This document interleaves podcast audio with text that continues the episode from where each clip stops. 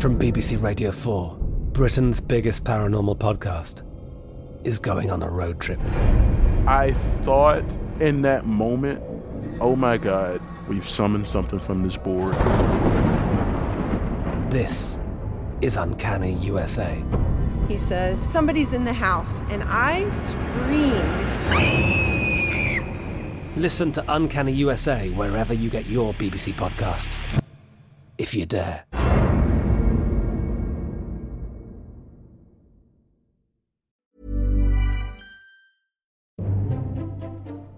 Perhaps surprisingly, the first surviving mention of a condom dates to the mid 16th century and is in the writings of an Italian anatomist better known for the discovery of the fallopian tubes.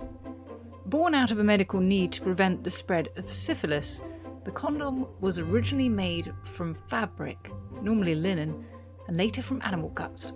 They were multi use, not particularly effective in stopping the spread of disease, and, delightfully, some examples survive today. In practice, condoms were merely the newest invention in a long history of contraceptive methods. But how effective were these treatments, and how common was contraceptive use?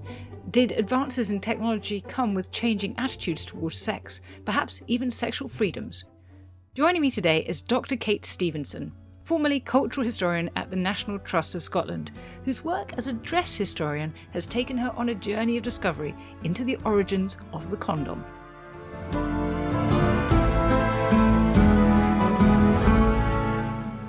Dr. Stevenson, welcome to Not Just the Tudors.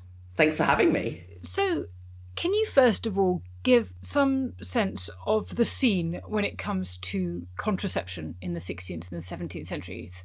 What were the most common forms? Were they effective? Yes, absolutely. As you can imagine, with any subject that relates to sex, our information is a little bit disparate. So we are drawing on religious texts, we're drawing on maybe an entry in a diary, maybe surviving examples if we're lucky, but it is very spread out and we are making connections based on just a few examples or just a few pieces of evidence. So some of that's quite hard to answer. We definitely know that contraception was in use and we know that for a couple of reasons. One of those is because there are a number of religious texts who are writing about how they're quite angry about the use of contraception. And they name a number of methods of contraception and condemn them all. So we know that those methods of contraception are definitely in use because they are riling up religious figures. What we don't know is how widely spread each of those methods are, which perhaps were being used most. The other reason that we suspect it was in use is because there's been a number of really interesting studies on fertility rates in different groups, in different areas at different periods, which suggest that there is some fertility control or some birth control going on. So yes, it's happening. We know what the methods are, but quite how widely spread those methods is a little bit hard to gauge based on the really sporadic evidence that we have. Yes, of course, that makes sense. So, what were the methods that we know of? Starting with probably the most obvious abstinence. Definitely being used. We know that marriage ages were quite late on the whole, particularly in rural communities, and that is a way of controlling population levels. And within marriage, there are definitely a handful of examples of people employing abstinence. And on top of that, there seems to be a tendency to use herbs to promote abstinence. So there's a number of examples from herbals of the period and physicians' handbooks and things like that that suggest certain herbs which help prevent you having sex. So there's an amazing one, Culpeper's Herbal, which was from the 17th century. He talks about how lettuce abates bodily lust which I just love the idea that lettuce in the 17th century very similar to cos lettuce today. And I just love that you're like, have a salad, no sex. Abstinence definitely is being practiced. There's definitely evidence that coitus interruptus is being practiced. Again, that comes through religious texts, basically saying this is a terrible sin, don't do it. But it seems to suggest that it's one of the more widespread methods. So that's onanism by their standards, you know, spilling the seed on the ground. Exactly. And yeah, of course, onanism becomes more associated with masturbation later, but at this period, absolutely, it's to do with pulling out, basically. and was very widely condemned, but almost certainly happening. People are having other forms of sex, and we get more records of that later. It's usually very euphemistically referred to. So they'll say, oh, not the accustomed manner or not the appropriate manner. They're not specific in what that sex is. It's probably anal sex, potentially oral sex, although oral sex, for some reason, was particularly frowned upon by the church. Again, people are employing workarounds, much like coitus interruptus. And then there was definitely an understanding that breastfeeding had a contraceptive function. And that holds true today. We absolutely know that within particularly the first six months of breastfeeding, that actually it is a very effective contraceptive. And that was absolutely understood in the 16th, 17th century.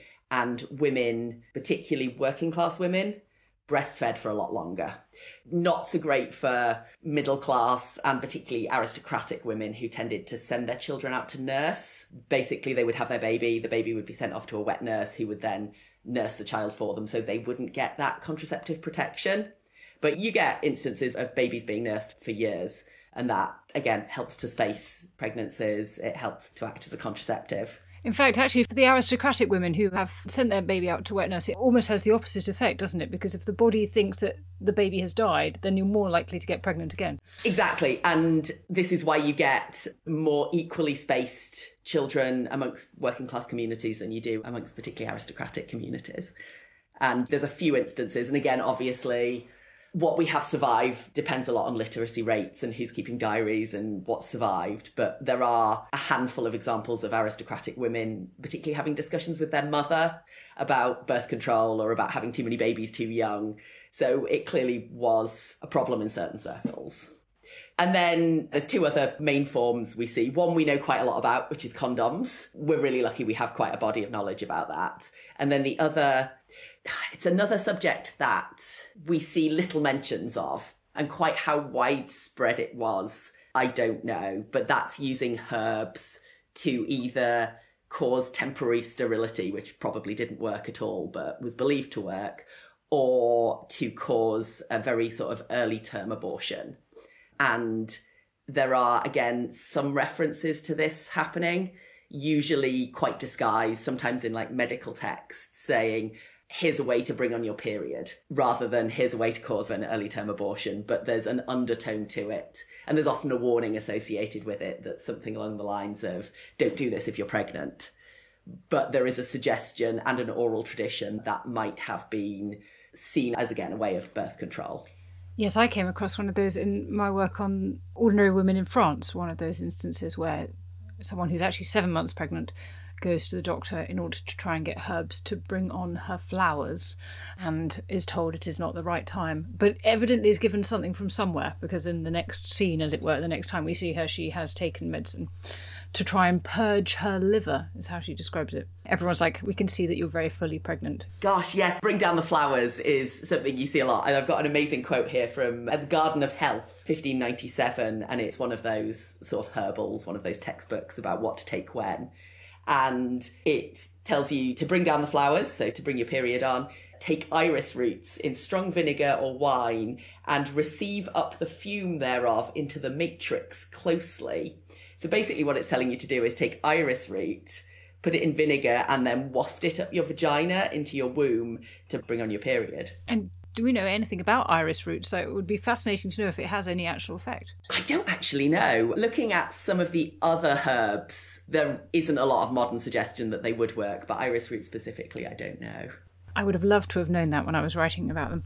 Anyway, so we're talking about contraception so far to prevent unwanted pregnancies. Was contraception at all seen as a tool to limit the spread of disease? Absolutely, and that's where condoms come in, and that's really how they come about. They're used as contraceptives later, but initially they are created, or certainly our records show that the earliest ones we have on record are created to prevent the spread of disease. And that disease is syphilis. So 1495 rolls around and we've got the first recorded outbreak of syphilis. It probably existed before that, but the first point that we've got it on paper as part of the siege of Naples and it's worked out fairly early on that it is sexually transmitted. That's understood around that time. We know that because actually a bunch of mercenaries from the Siege of Naples come back to Scotland and fight for James IV. And they bring it with them, and there's a big outbreak in Edinburgh, there's one in Aberdeen, and there's a number of acts brought in 1497 which crack down on sex workers and they crack down on sex in general, people who have the disease. In Edinburgh, they are banished to one of the islands in the Firth of Forth, Inchkeith. So there is definitely an awareness that it's being spread through sex. And that is where some of our Italian physicians come in. And the first one to write about preventing the spread is a guy called Gabriel Fallopio, of fallopian tube fame. And he essentially suggests using what we would see now as a condom. He doesn't call it that, but it's a fabric sheath that goes over the penis and is worn during sex. And then he says he's tested it on a lot of people and that it prevents the spread of syphilis. There's no great amount of detail about what he's treating it with or how exactly it's being used, but it's definitely what we would see as a condom. Okay, so I have questions. so it's made of linen. Do we know anything more about how it's manufactured? Do we know if they would have been made to some sort of pattern? Are they uniform in nature? No, there are so few references to these early condoms. In terms of fabric condoms, I can think of three, maybe four in the sort of 16th century, early 17th century that talk about these, and none of them indicate precisely how they were used and exactly what they looked like. So the concept of how they're being used, the idea that they're being put over the penis for sex, is there, but actually how they were constructed, who's making them, and there are a few vague references. So after Fallopio comes another Italian physician called, brilliant name, Hercules of Saxonia, who also writes about them. And he talks about them being treated with a solution, but he doesn't specify what that solution is. Having thought about it, it strikes me that they would need some sort of lubrication. So I can only imagine that they're treated with some sort of oil or wax or grease, as well as whatever herbal solution is being suggested. But I don't know. I mean, obviously, without knowing that, we don't really have any evidence on how effective a contraception they would have been. I'm also immediately struck, I'm sure there are men thinking, gosh, that sounds like it would have been not very pleasurable. But I also think there were going to be women thinking, wow, that sounds like it would not be pleasurable. So perhaps it didn't catch on for a good reason. I suspect so.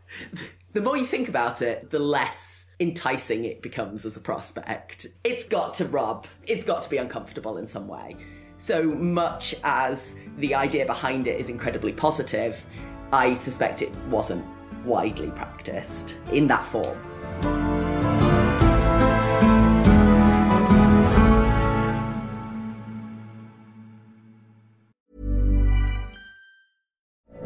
From BBC Radio 4, Britain's biggest paranormal podcast is going on a road trip. I thought in that moment, oh my god, we've summoned something from this board.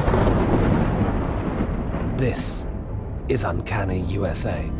He says, Somebody's in the house, and I screamed. Listen to Uncanny USA wherever you get your BBC podcasts, if you dare.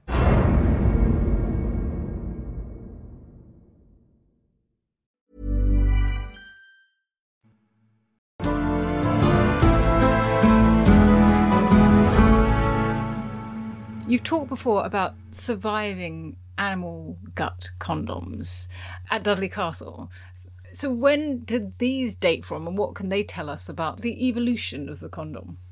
So, this is where it gets really interesting, and this is where we know a lot more about them. So, there is a couple more references to fabric condoms. There is a reference in a porn novel, actually, a French porn novel called The School of Venus, about one being used as a contraceptive device.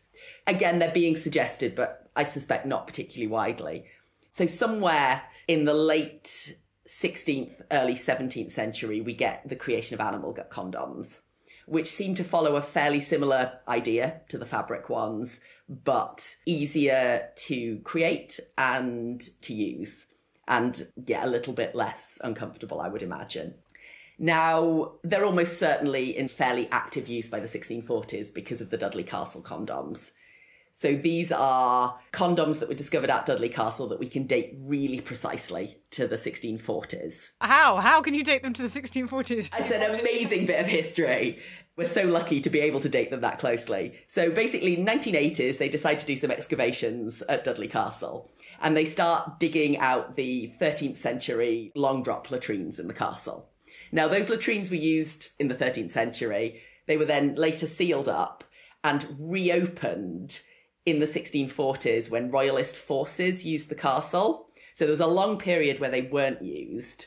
They were then used for a few years when the royalist forces were in the castle. And then they were destroyed when the castle's defences were destroyed in 1647. So they must have come from that period of occupation, which is incredible to be able to date them to a four year period. And what they discovered was they discovered 10 condoms. They're a little bit shorter than modern condoms, so they probably didn't fit the entire penis, more over the end. And it looks like five of them have been used, and the other five have been stored tucked inside each other for later usage. And for some reason, they've ended up down the latrine based on the fact that they are being used by the forces, they are probably in wider circulation by the 1640s. Although, again, we're going off one piece of evidence and extrapolating. But we do know definitely from that point onwards that there are a sudden increase in mentions of them, and particularly once we get into the 18th century. And by the 18th century, they're being used by everybody and they're being referenced left and centre in dirty literature and satirical poems and novels and all sorts of things. So they clearly grow in popularity throughout the 17th century. So, to be technical about this, these are made from the colon of an animal? Which animal? They're made from a few different things, or they appear to be, and there's a few different descriptions of them. Most commonly, it seems to be sheep's intestines, but you also get pig intestines being used. And then on a couple of occasions, I found references to fish skin being used, which sounds like it would smell terrible.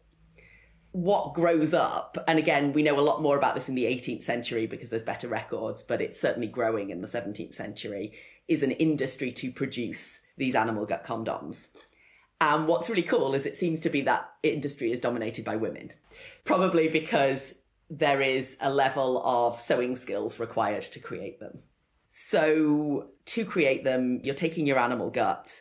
And we know this because, again, a little bit later, we've got surviving essentially recipes for creating them. So, I guess you could do it at home, although it's quite a labor intensive process. You take your animal guts, you wash it to remove the fat. So you wash it in essentially like a lye solution, scrape the fat off, and then they were treated with sulfur traditionally, which probably functioned as a sort of antibacterial to sterilize them. And then they were dried in a number of different ways. They were either dried on appropriately shaped molds that had been greased beforehand, or they were blown up. And the ones you wanted, the more expensive ones, were sort of the blind end of the intestines but then you also get examples of them being knotted at the end. And then you blow them up or put them over the mold, dry them in that position, and then they had ribbons attached around the bottom to hold them in place or possibly for decoration. So, what's interesting about this is that you say the Dudley Castle ones are ending up in the latrine and five of them are used. But if these things are produced through this labour intensive process, then potentially I might have thought that they were expensive. I'm sure I've heard that these are reused. Is that right? Yes, very much so. And they are expensive. They are not accessible to the working classes. They are quite widely used by the middle classes and the upper classes, but then they're not accessible further down. And yeah, they're absolutely reused. So what you end up with is once you've been through that whole process, you end up with a papery fine dry sausage skin, basically, with a bit of ribbon around one end. And to use it, to make it flexible again, you dip it in liquid. That's usually water. There are some instances of milk being recommended. And there are some instances of people using what they have to hand, whether that is a nearby lake or wherever they happen to be. And that makes it flexible, it rehydrates it, pop it on, do what you want to do, and then you would take it off and you would rinse it out and you would dry it out and you would use it again. And you definitely get people who own their own using them more than once, which is why it's a little bit confusing that these have ended up down the latrine in Dudley Castle. We don't quite know what caused them to be there. There's a lot of speculation around it. Yes, immediately one thinks that they were forbidden in some way and hidden for some reason, something like that. Yes, or perhaps when they were retreating and they were getting rid of, the, I don't know, or they were discovered somewhere and got rid of, disposed of. Yeah, it's just not clear. Do we know when condom use began to be for preventing pregnancy as opposed to just stopping disease? So the first reference to preventing pregnancy crops up mid 17th century in that porn novel I was talking about although again, probably used before that point. But once animal condoms come in, they seem to be used fairly equally in terms of the discussion that you get around them. They seem to be fairly equally distributed in terms of whether that is to prevent disease or whether that's to prevent pregnancy. And how did one get hold of such a thing? I mean, obviously you've explained it is possible to you know, buy your pattern and make it at home with a bit of effort. But if you wanted to purchase one, was it possible to go, say, to a merchant to buy a condom or to a herbalist to get remedies to decrease your lust or to bring on early onset abortion? In terms of the condoms, we have a much clearer picture in the 18th century because, again, the references earlier are a little bit sporadic. But certainly by the 18th century, you can get them in barbers, you can get them in chemists, you can buy them wholesale. So the producers, and there's a number of big names in their production in the 18th century, and they actually have shops that you can go to. And essentially, they are also shipping them out wholesale around the world. So you can go and buy them wholesale to sell on or for your own requirements. And then you can get them in brothels as well.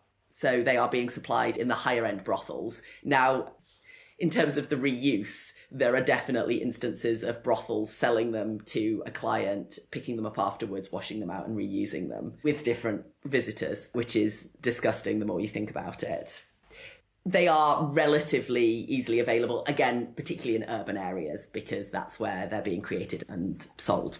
In terms of herbs, again, it's a little bit more opaque, the picture, but there are definitely examples. There are women who are accused of causing an abortion who went to speak to a local herbalist or who have got poison from somebody and who have paid money for it. So there is clearly a transactional element going on there that they are going to someone to buy something specifically for the purpose.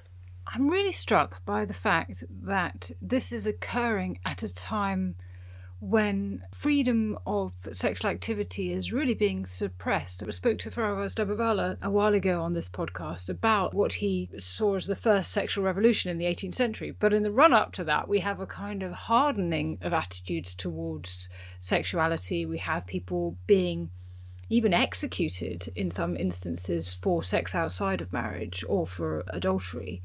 So, how do we marry these two things together? And when you were saying you could go and get this, I was thinking, well, you, if you were a man, probably. If women at the time could be punished for immoral behaviour, how would they manage contraception? So, the vast majority of the references we have to contraception being used come from men. And certainly, when condoms are being advertised, they are clearly being advertised to men yeah, there's definitely a disparity in between men and women accessing contraception. And when you do find instances of women taking herbs, whether that's to abate bodily lust, whether it's to bring on an abortion, or whether it's to cause some sort of sterility, then there is almost always some condemnation associated with that. And the reason that we have a record of it is because they've been punished, because they've been tried for their behavior, or because they've been condemned by a publication for their behavior.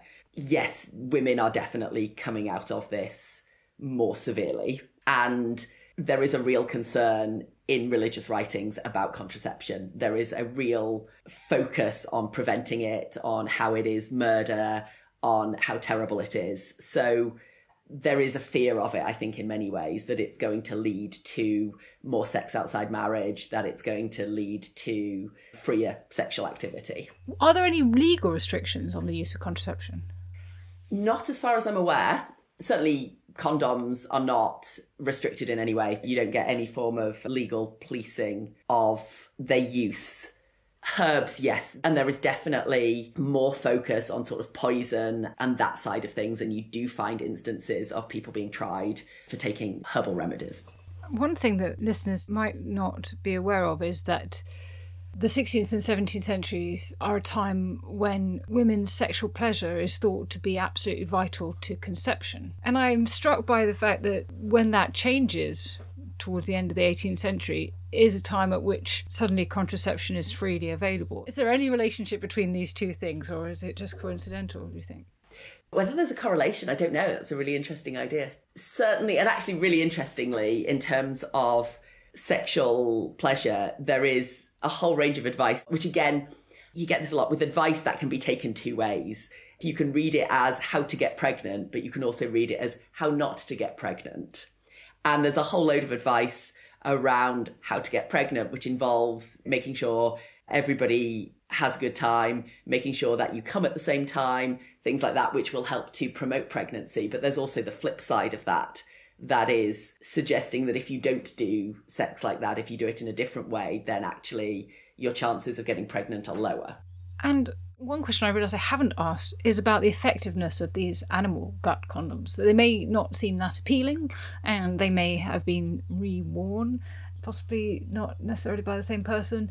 And my eyebrows were raising as you described the lake. You know, you have to have a nearby body of water for the purposes of using them, etc. But do they work? Yes and no. They absolutely work in preventing pregnancy. And the reason we know this is because actually animal gut condoms, you can still buy them today. What? and they were marketed even when rubber came in, right the way through the 19th century. You can still buy them today. They are sold for people with latex allergies, but only for use in certain circumstances. And that is because actually they're really effective at preventing pregnancy. If used properly, roughly equivalent to modern condoms preventing pregnancy. And that's only using them once. That's not like washing and reusing or sharing. So, very good at that. Absolutely useless at preventing the spread of STIs. They're completely useless. So, yes, they very much had a function, but it wasn't necessarily the function that everybody thought. Do you have any sense that access to condoms and, you know, to limited other forms of contraception changed attitudes towards sex? That, you know, sex became to some extent not simply about the purpose of pregnancy. I think it would be a bit of a stretch to make that argument about the 16th and 17th centuries. I think that whilst these options are available, and certainly these options are available if you have money and you're a man, they are not widely enough available to be having a significant impact at this point.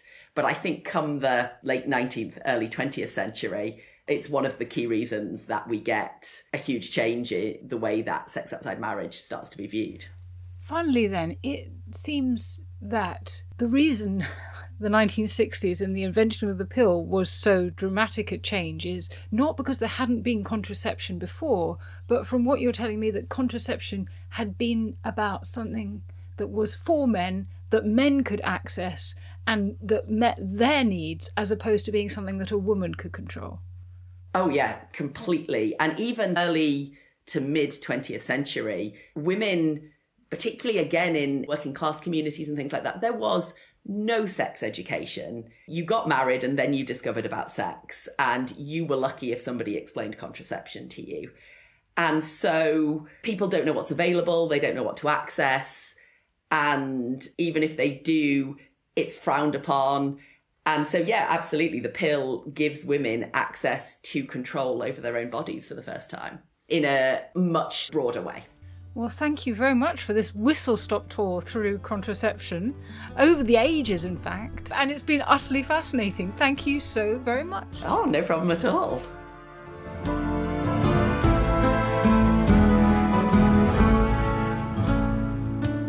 And thanks to you for listening to Not Just the Tudors from History Hit, and also to my researcher Alice Smith and my producer Rob Weinberg. We are always eager to hear from you, so do drop us a line at notjustthetudors at historyhit.com or on X, formerly known as Twitter, at notjusttudors. And please remember to follow Not Just the Tudors wherever you get your podcasts, so you get each new episode as soon as it's released. History is full of extraordinary people, the Tudors being just a handful. In my latest film on History Hit, we meet Bess of Hardwick and go inside the incredible house that she built, a house that defines the elegance and grandeur of the Elizabethan age, a house fit for a woman who climbed to the top of the Tudor social ladder. To find out more about the life of Bess and many more fascinating figures from the past, sign up via the link in the description with the code TUDORS for an exclusive discount.